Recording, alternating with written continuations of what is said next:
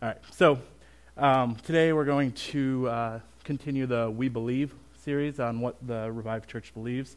If you ever need to know what these are, they're on the website under About Us.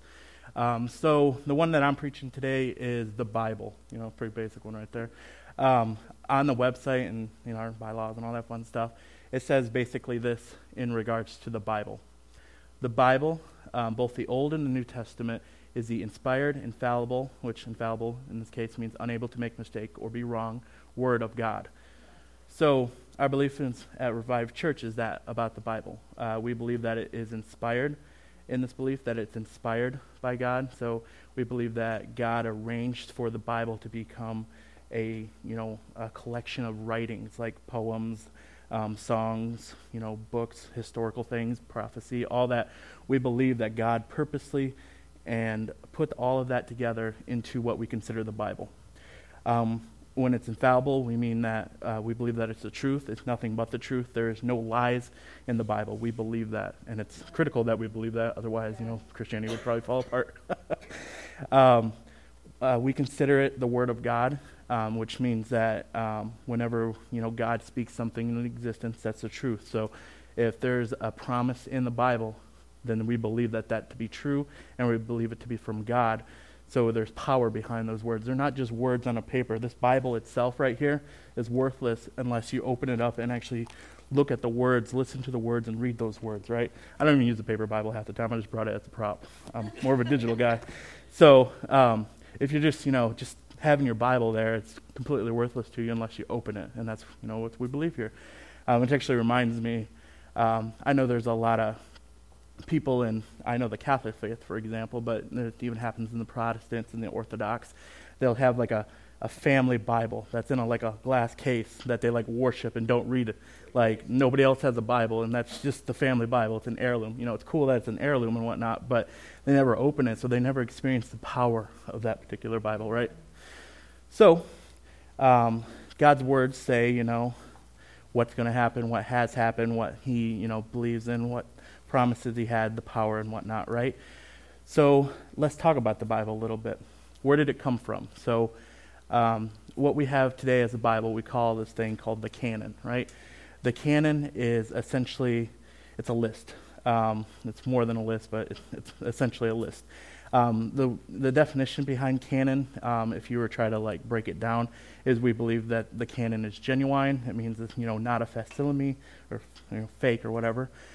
Um, we believe it's official, which is, um, you know, we believe that it's the, the authority on what God has to say.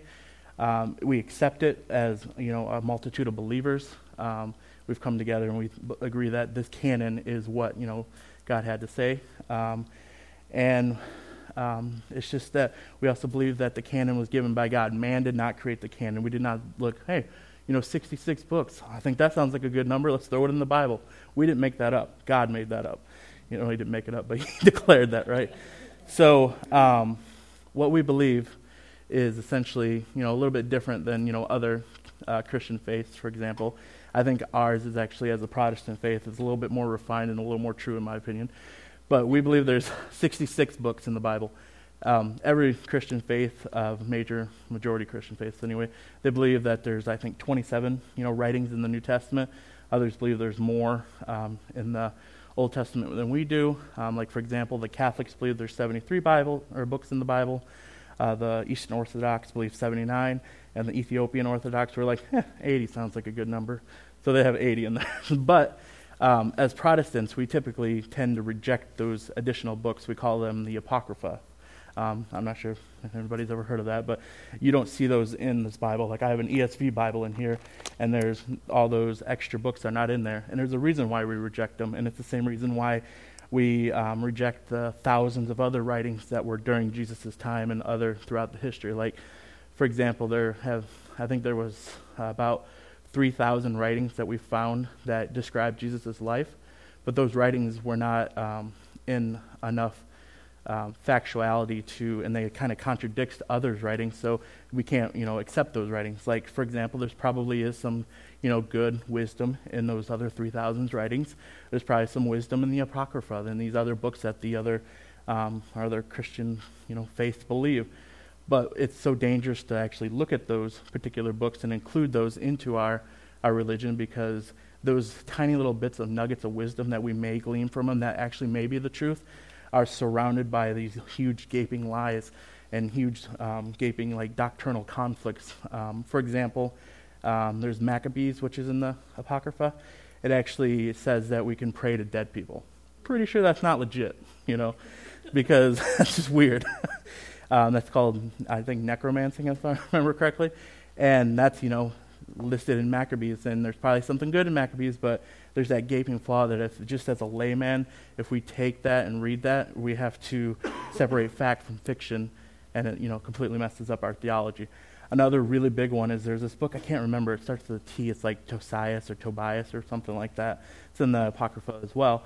And it actually teaches that you can be saved by your works completely lie right there. We know in James that you cannot be saved by your works. We know all throughout the New Testament you cannot be saved by your works. And if you take that and try to include that in your Bible and try to say that's authoritative and that that is the, you know, the foundation of the church right there, then you could lead people astray and you could run into a place where, oh, I did all this work, so I'm such a good person because I did all this work in the faith. But you never had faith, and then you just go to hell at that point, right? Because you never had faith. That's what's required to be saved. So we tend to, you know, exclude those, and we exclude them on that basis that they don't, you know, jive with the rest of the Bible, essentially. So, what are some characteristics of the canon? So, uh, the canon is some. We, we came up with these characteristics after the Bible was written and whatnot, after the, the books have, you know, been included in the Bible, because technically God gave the canon to man. Man did not create the canon. These are just what describes the canon to us. So, was the book written by a prophet of God? Yeah. So, like if you look at Moses and you know, especially the prophets, of course, they were written by prophets of God. Um, was the writer confirmed by acts of God? Again, we can take a look at like Moses, for example. He was splitting rivers or, or the Dead Sea and like hitting rocks with sticks and making water come out of them. Those are acts of God. We can verify those not just based on Moses' accounts, but other accounts that he did that stuff, that the apostles did the things that they did, right? So we can assume that that is something that God wanted included in the Bible. Um, does the message tell the truth about God? This is a big one, obviously. Um, if we wanted to go back to those other books that I was talking about in the Apocrypha, they don't tell the truth about God's nature. He didn't, he didn't set up a system where we talk to our dead relatives, you know.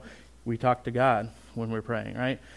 Um, and we have faith in His Son is for salvation. And then uh, the last one is, was it accepted by God's people? So this is, you know, obviously a big one.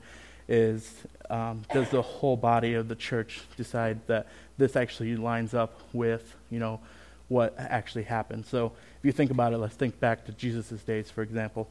He had, you know, thousands of people following Jesus, right?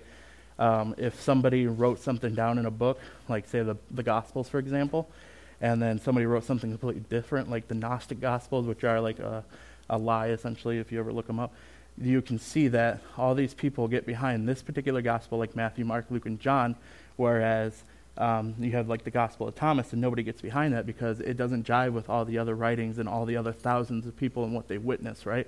So we uh, immediately reject the Gospel of Thomas and we stick with the other, you know, four Gospels, for example. So um, that's essentially kind of the canon, right? Um, you know, the the Bible itself, right? It's you know we believe it to be true. Um, it's written by God's people, of course, but God gave man what he put into this Bible, and that's how we define what the truth is. Um, God obviously gives other people wisdom. I have this book here. Matt Sarah gave it to me a long time ago. Um, it's called Culture of Honor. Um, Danny Silk wrote it. Great guy. I love it. But I would never take this book and shove it in here because um, God did not ordain this book to be included in the Bible. And there may even be, you know, factualities that um, Danny Silk has come up with that may not agree with the Bible. I'm not saying there is, but I know, for example, um, some people believe the way that Danny Silk deals with sin in some cases does not jive with how Jesus told us to deal with sin. So you could, you could, you know, see a factuality issue, and that's the whole point of the Bible is none of these books will contradict each other in the Bible, where this, you know, could contradict this, right? So let me get a drink real quick. So that brings me to contradictions in the Bible. Like I just said, there are none. Um, there's perceived contradictions, um, which typically just are misunderstandings of either the scripture themselves, the culture, the context, or even the whole Bible as itself, because we're not we're looking at one verse out of context and we think it says this where this verse says that, but if you read it all together, it doesn't say that. Um, one example, which I know a lot of women hate, and I hate it myself, um, when it's taken out of context, is 1 Timothy 2.12. It says that women shouldn't preach, you know, be leaders and whatnot. Um, but if we actually look at that and just take it out as it is at face value, it actually contradicts what the rest of the Bible says because we're interpreting it wrong, saying that women cannot preach, right? Because the rest of the Bible says we have Deborah the judge, we have uh, Priscilla the apostle, and you know we have all these other women. I'm not going to list them all. You can read them all, like Fashion the Rain or something like that. But um, you have all these people that are preaching and doing the work of God, and for Paul to say to um, this church that um, you know women can't preach is obviously contradictory. So we have to take a look at that verse and actually look at why did he say that to that particular church. He didn't say that in like um, any other letter. He just said it particularly in that one spot, and that one spot was going to a specific church. So we've got to look at the culture of that church, you know, what he said, um, why would he say that, what, you know, and so on and so forth. Another example is the feeding of the multitude. So um, there's two gospels that say that there's a story about 5,000 in there, and there's two other gospels that say there's a story about 4,000 people where Jesus and his disciples fed the multitude, right? So um, we think they're just looking at it face value, which a lot of, you know, people who have just come to the faith and they're trying to destroy, you know, Christianity and stuff like that. They're like, this one says 5,000, this one says 4,000, this one says seven fish, this one says nine. I don't think those are actually the right numbers. But, you know, they take a look at these numbers and see differences. But if you actually take the Bible as a whole and you start to look through the rest of the Gospels and what Jesus has said and what the apostles have said, had said in the future books, you would realize that those are actually two different events, is what is commonly held to believe. Jesus even mentions, um, I forget where it is, that they're two different events. So to just take those at face value and think there's contradictions, there's not. So, you know, all of our contradictions that we see in the Bible are always misunderstandings most of the time, or all the time actually, because there are no contradictions in the Bible. And that's how we know it's the truth. Um, I don't know about you, but I cannot write, you know, a giant essay and not have a contradiction in it, uh, you know, because I'm not perfect. So it'd be pretty, you know, impressive. Uh, but translations, there are, of course, differences in translations. They're not doctrinal differences, but there are different translations that translate the Word of God um, in a different way, right? So that's why it's always good to take, um, you know, different translations. Like I have the ESV. Um, I like to take that and compare it with the Amplified or the Passion Translation.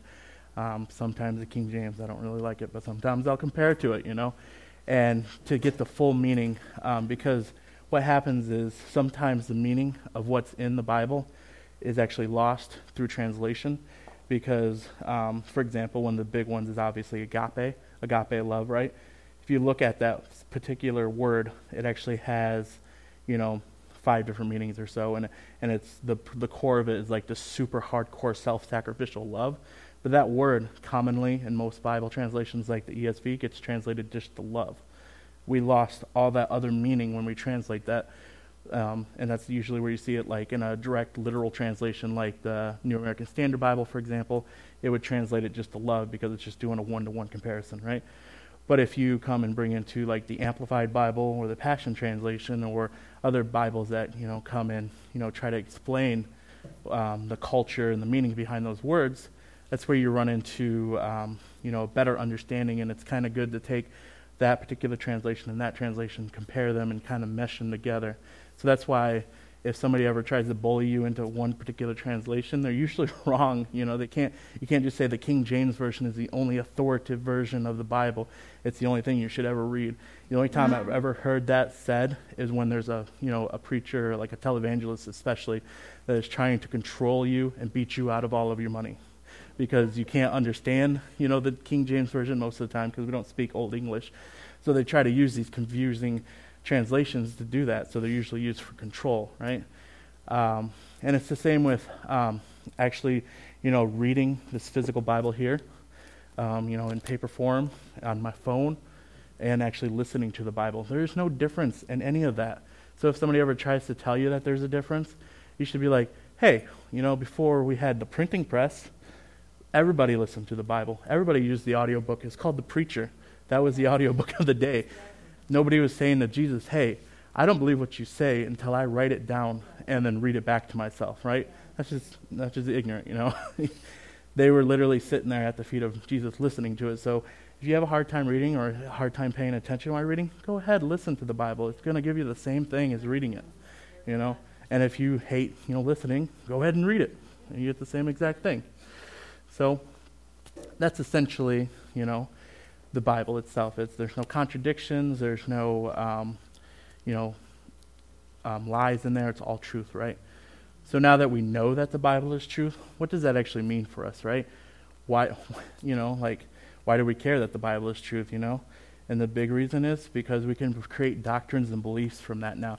Because we know that this is 100% the truth. We are able to take that and figure out what we believe, what we think God is. So, one, one example is the Bible teaches us that God is a merciful God, that He is a righteous God, He is um, a loving God. You know, those types of things. We know them because the Bible is truth. So if, if we read those in the Bible and it says that God is those three things and many other things, of course, we take those three things, we're able to establish that God is merciful, uh, loving, and, you know, righteous, right? So we can believe that and then we can work that into our beliefs and we can go about our days. And that's why it's important because we can go about our days and realize that we have a loving and merciful God and we have a God that will always, you know, be the winner and against our enemies. He says he'll make our enemies footstools. He will take the vengeance. God will do that, and it says that in the Bible. And we have to be able to read the Bible, listen to the Bible, and know that it's the truth, to realize that truth is true, right? Um, it helps us establish um, relationship boundaries and protocols, such as marriage and children, for example.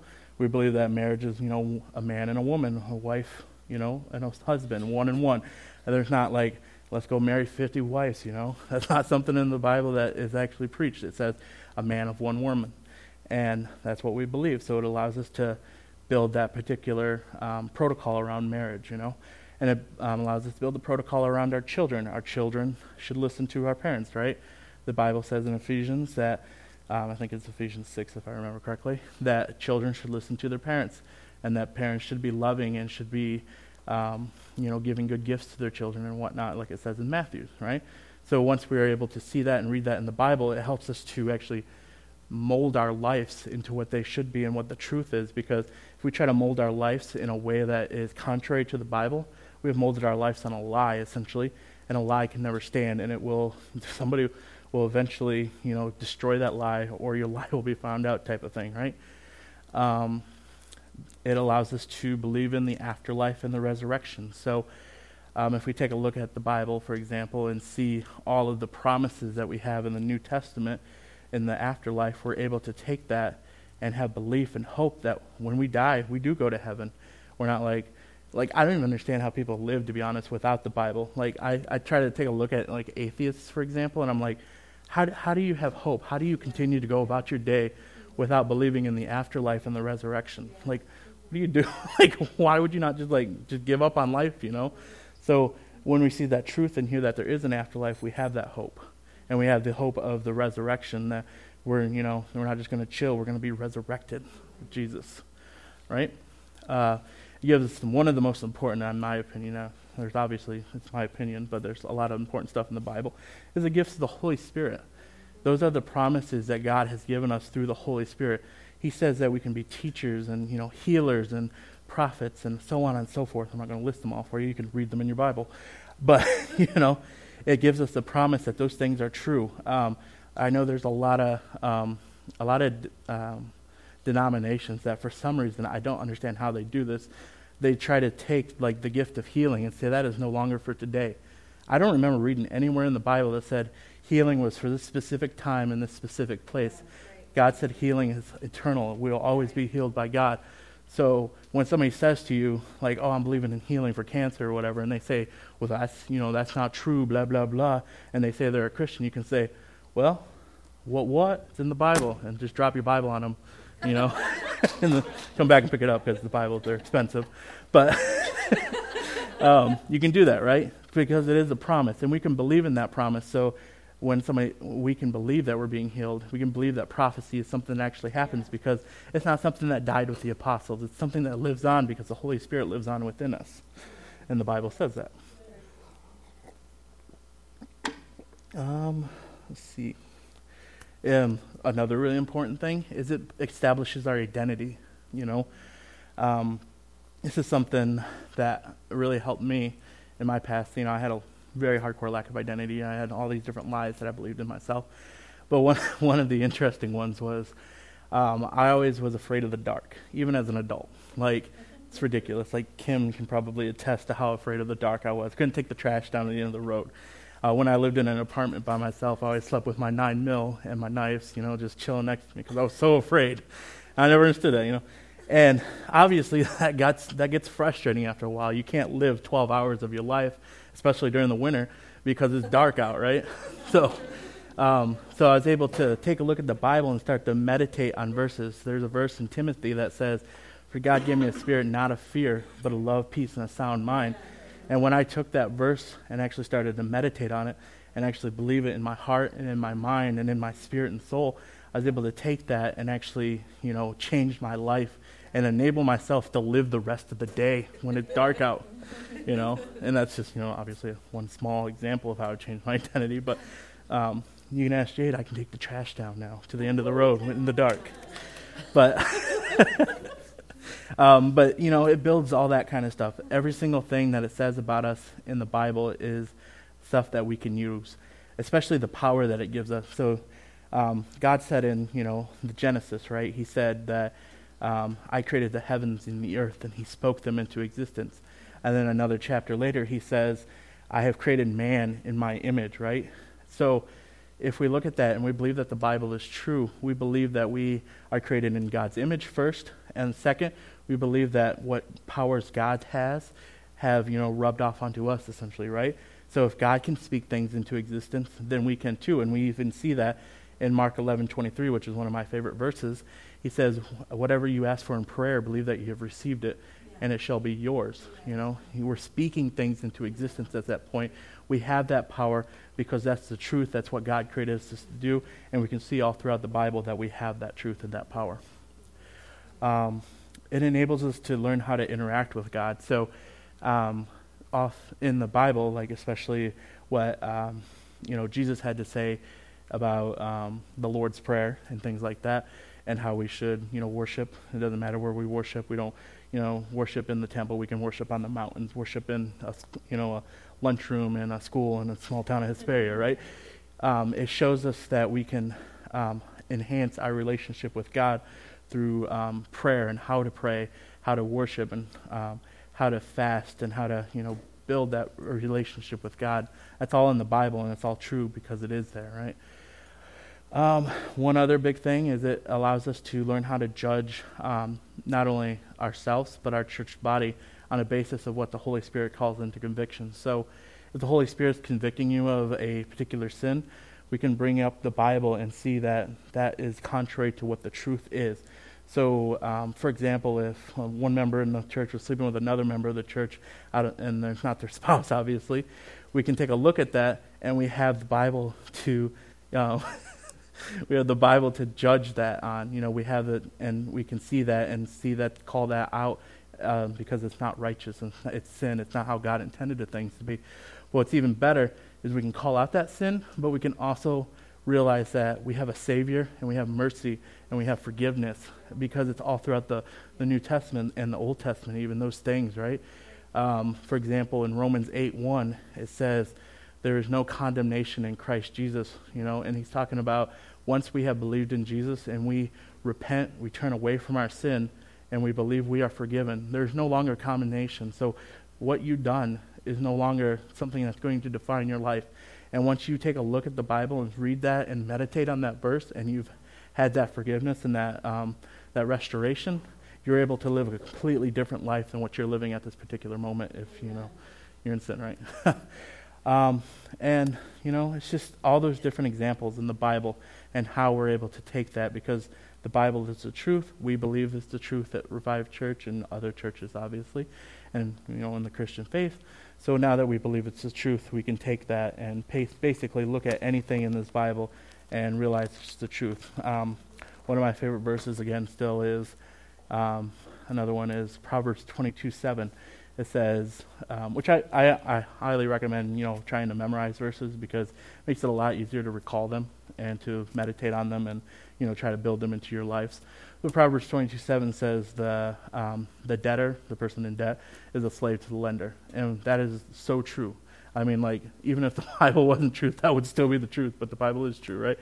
Um, we are able to see that when you are, you know, worrying about where to pay your bills, you it's harder to give sometimes because you're like, I got to give to Visa and Mastercard before I can give to the church, right? So you gotta you, you start to see that that becomes you know slavery at that point. But yeah, there's all kinds of stuff in the Bible. Just believe that it's the truth, and once you do that, um, your whole life can change. And once you get into it and start reading it, it's it'll change your life, right? So um, that's pretty much all I had today. So um, I'm going to go ahead and pray and and this. So, God and Holy Ghost, we ask that you um, that you take the Bible and that you um, help us to understand your wisdom and your words. When there's something that we don't understand, uh, we ask that the Holy Spirit comes in and is able to help us to have that understanding, Father. And we ask that um, that each and every one of us we feel inclined and no longer any conviction about when we read a Bible, how we read our Bible, anything like that, Father. Just that we have joy when we read our Bible and that we feel that it is something that we can that we can and should do, Father, no matter how, in what format. And we thank you for that. And we thank you for all the promises that you've given us throughout the Bible. We thank you for the truth that you've given us, the the power, the identity, all of that that you've given us the Bible, Father. And we thank you that um, it has stood the test of time, that it has um, been um, put up against so many adversaries, and still come out winning on top, Father, because it is the truth, Father, and we thank you for that. In Jesus' name, pray. Amen.